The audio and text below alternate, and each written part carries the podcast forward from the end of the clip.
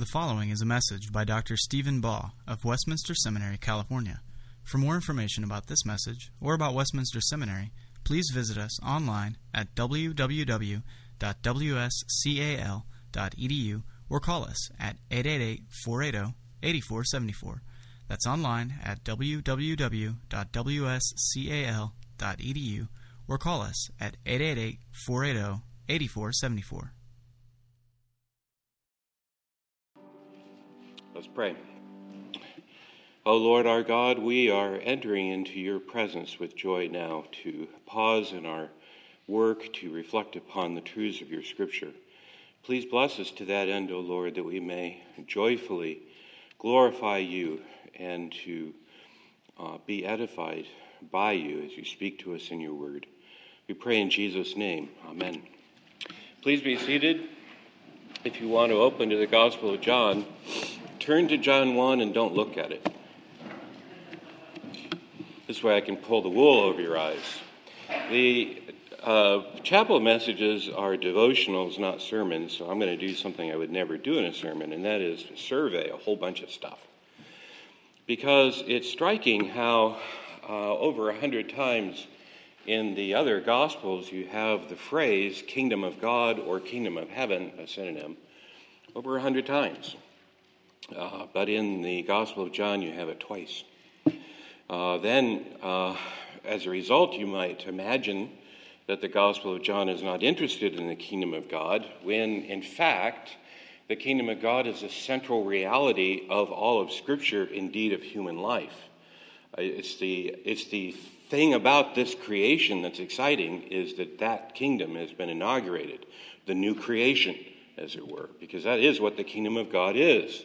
It's the new creation, the consummation of all of God's work into a new resurrected reality for us and a complete renovation of everything in this creation. We don't know what it will be like, but as for us, we know we will be like him in resurrected glory by his grace. So where is it in the Gospel of John?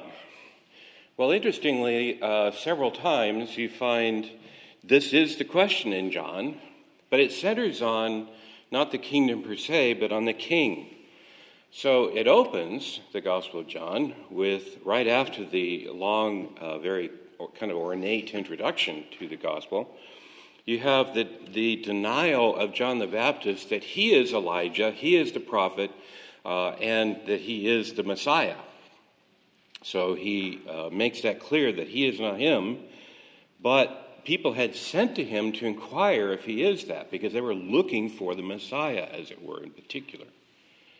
Then you have Andrew speaks to his brother Peter and says, we have found the Messiah. John has to, of course, translate that Aramaic and Hebrew word, Messiah, Mashiach, into Greek and says, which is translated the Christ. This is 140 and 41. Then you have this episode with Nathanael, which is quite interesting. Of course, Jesus sees him under the fig tree, and then Nathanael confesses him to be, as he says, Rabbi, you are the Son of God, you are the King of Israel. So now we have an explicit word, king, right there for Jesus, and he does not deny it. He's a teacher, he's a Son of God. Now that phrase to us is full of a lot of theological meaning, isn't it? We think in a Trinitarian fashion. But probably his confession is drawn from Second Samuel 7, isn't it? That the Davidic king of Israel will be son to God. I will be God to him and father to him. He will be son to me. So he is the king of Israel. Notice that in a sense, Jesus would nod and say, well, yes, but it's not just Israel, by the way, because that's where the kingdom is going.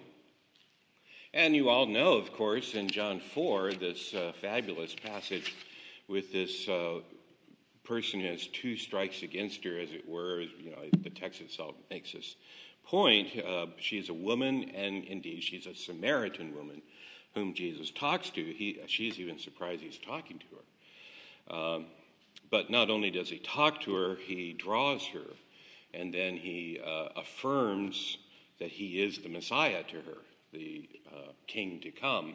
Again, when you hear Messiah, you think royal title of kingship. And then we have this passage that we all know about because in our circles, and of course the evangelical circles at large, it's the place where we find regeneration so clearly presented in some intriguing features of it, the Nicodemus passage. We could call this faith and the man.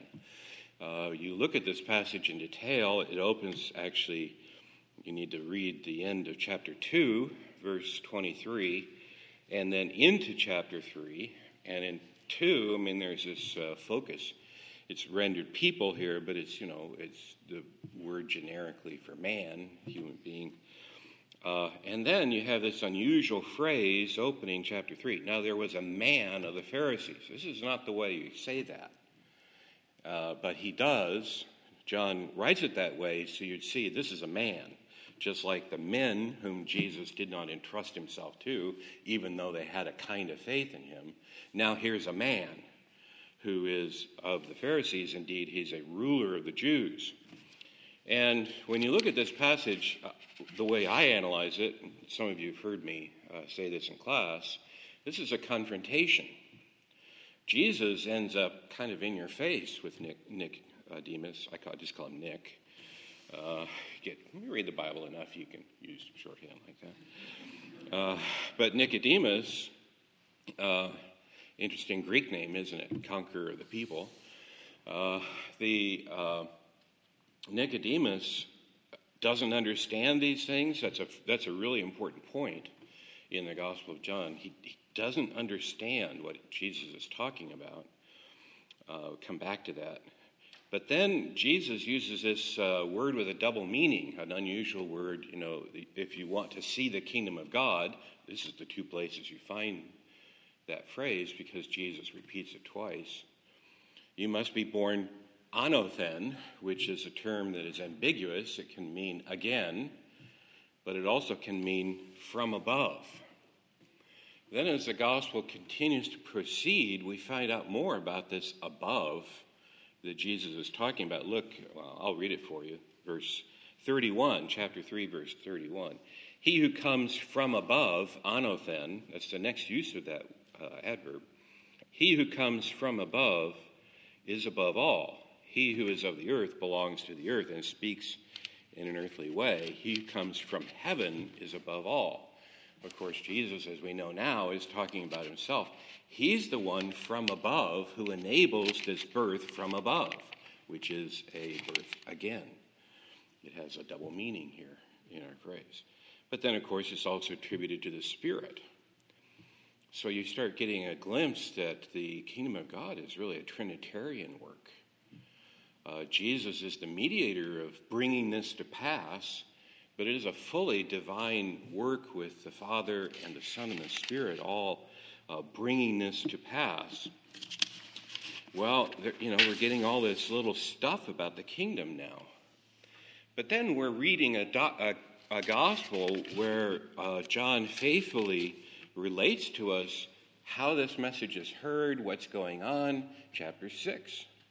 Kind of a classic place, somewhat in the middle of Jesus' testimony to Israel. He feeds the 5,000. He's in the northeastern part of the Sea of Galilee, and there are some hills that go up from it. They're called the Golan Heights now. There are these hills. Similar, if you look out here, you see some hills. So when I go home to Valley Center that way, I climb 1,300 feet to get over those hills. But those hills kind of gradually go up, and Jesus is talking about halfway up, roughly. This is where he talks to these people and then feeds them, the 5,000. But interestingly, in this episode, you start getting a hint of where this gospel is going. He feeds the 5,000, and then the focus, though, starts really turning to the 12. And he really is, saying, how can we feed these people? He's pushing his disciples to understand what he's about and what he's doing. And then, of course, they feed them from these barley cakes and what probably is fish relish. It's not even little fish, might be some sort of fish paste that they spread on bread. And the disciples collect 12 baskets of leftovers to take with them, and each one of the 12 can then be fed from this miraculous work. So you see, the focus is on the 12. Well, what's the response of the people? This is actually by the Passover, and you probably have a lot of pilgrims coming down from the north. That's who these people are, and they're going to Jerusalem for the Passover. And it says in chapter 6, verse 15, Jesus, perceiving then that they were about to come and take him by force to install him as king. See, this is the response of the people. Oh, Messiah, king, let's go. We're going to Jerusalem. We're going to install him as king. And Israel will have its king, and we're going to throw the Romans out, of course. That's given. And we're going to renew the Davidic theocracy. What does Jesus do? Finally, they understood. They believe in me. They accept my ministry. They finally see my kingship, and we're going to at least start here with the theocracy and then expand out into a supernatural work of God that will encompass the whole earth. It says, he withdrew again to the mountain autos manos, a phrase which means all by himself alone. Autos manos, you don't need either, you don't need both of those. By himself, autos manos, all alone. So Jesus withdrew, not even the 12 were invited, because they were probably part of this coup, this attempted coup in Jerusalem. We're going to take Jesus down because they think he's the Son of God in that sense. He's the Messiah. They've seen it. They've seen the evidence of it. He's more than that. He's a prophet. He can do supernatural stuff. So this is really a hot shot Messiah. Well, Jesus, that doesn't go over very well with the people, to go by himself alone, because what it is, he went further up the mountain, it says. He got away from them. Well, then in chapter 12, you have the turning point of the book. The book of John is divided into two, roughly. The first is the book of signs to Israel, his people, and then the second part is the book of signs to the new Israel, his 12, focuses on the 12. There's a transition, really focusing more on the 12 at this stage. And here we are in chapter 12, one of my favorite books because of the humor of it all, in 12:34 to 37. This is the conclusion of really this section. Jesus has been talking about the Son of Man, how he has to be lifted up. And then some Greeks start inquiring of Jesus, and he says, okay, the time has come. I've got to finish my earthly work now and bring in the kingdom that he really is sent for. I'm adding that, of course. But here at the conclusion of the book of signs to the people, we read this in verses 34 to 37. I'll read it for you. So the crowd answered him, we've heard from the law that the Christ, Messiah, King, remains forever. How can you say that the Son of Man must be lifted up? Who is this Son of Man? So Jesus said to them, the light is among you for a little while longer. Walk while you have the light, lest the darkness overcome you. It says overtake, but this is a kind of a strong word for seizing and overthrowing you. The darkness overthrow you. The one who walks in the darkness does not know where he's going. While you have the light, believe in the light that you may become sons of the light. When Jesus had said these things, he departed and hid himself from them. Though he had done so many signs before them, they still did not believe in him. This is why you have a transition. They didn't believe in him on his terms. They believed in him as the Messiah of their own making, the Messiah of the kind of kingdom they wanted, but it was not the Messiahship that Jesus came to fulfill. He came to fulfill and bring in a kingdom vaster than they could conceive. Now we have in chapter 18, Jesus, who makes his profession of his kingship. You know, in the Gospel of John, that is the issue. Is Jesus a king? It comes up time and time again before the high priest and before particularly Pilate. There's this interaction in chapter 18, verses 33, into chapter 19. And it starts with Pilate. The first thing he says to him, "Are you the king of the Jews?" And then that's repeated time and again. Are you the king? And Pilate doesn't want to crucify him. I'm not going to crucify your king. This guy's obviously demented, you know, and really no threat to me. But maybe he has royal blood. Maybe he's some sort of peasant, you know, royalty that is no threat to us. But, you know, should be honored as having a royal background and lineage. You know, Pilate has no idea really what this whole kingship's about. And of course, Jesus says, well, my kingdom's not of this world. Now he knows he's a madman. I mean, you think about what Pilate is thinking here. Then again, it's all about his kingship. And it ends with Jesus crucified, and Pilate puts this sign up. Here is Jesus, the King of the Jews. Well, Israel doesn't want that. You see, Israel at this stage has clearly rejected him as king. They were willing to install him as king in Jerusalem on their terms, but he didn't cooperate. And so, time and again, Pilate says, do you want your king? No, give us Barabbas. And then it ends up with, we only have one king, Caesar. That's verse 15 of chapter 19. So Pilate delivers him over to be crucified, and he writes King of the Jews above him as he's crucified. And then we have chapter 19, verse 22. Many of the Jews read this inscription, for the place where Jesus was crucified was near the city. And it was written in Aramaic and Latin and in Greek so that everybody could see it. So the chief priests of the Jews said to Pilate, don't write the King of the Jews, but rather, this man said, I am king of the Jews. Pilate says, what I've written, I have written. The final rejection of Israel. They weren't even willing to grant him this title in death.